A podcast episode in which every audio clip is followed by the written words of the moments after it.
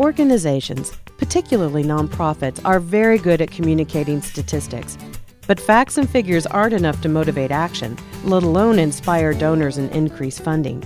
Instead, you want to focus on the unique essence of your organization, the philosophies that shape what it does, why it does what it does, and how that benefits the clients it serves.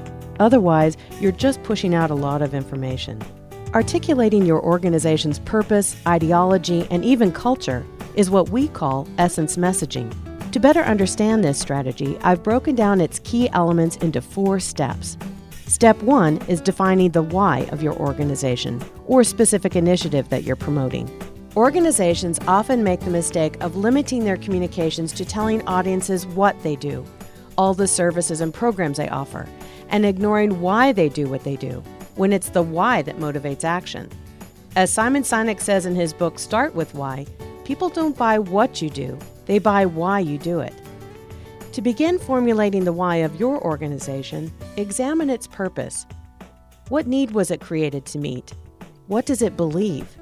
You're not likely to find the answer in the global language of a mission statement, but the why is certainly the mission your organization was founded on. I'm Kelly Newman, and this has been A Minute with Messaging. For information on how your organization can benefit from Newman and Newman strategies, call me directly at two eight one, five eight nine, oh seven five oh.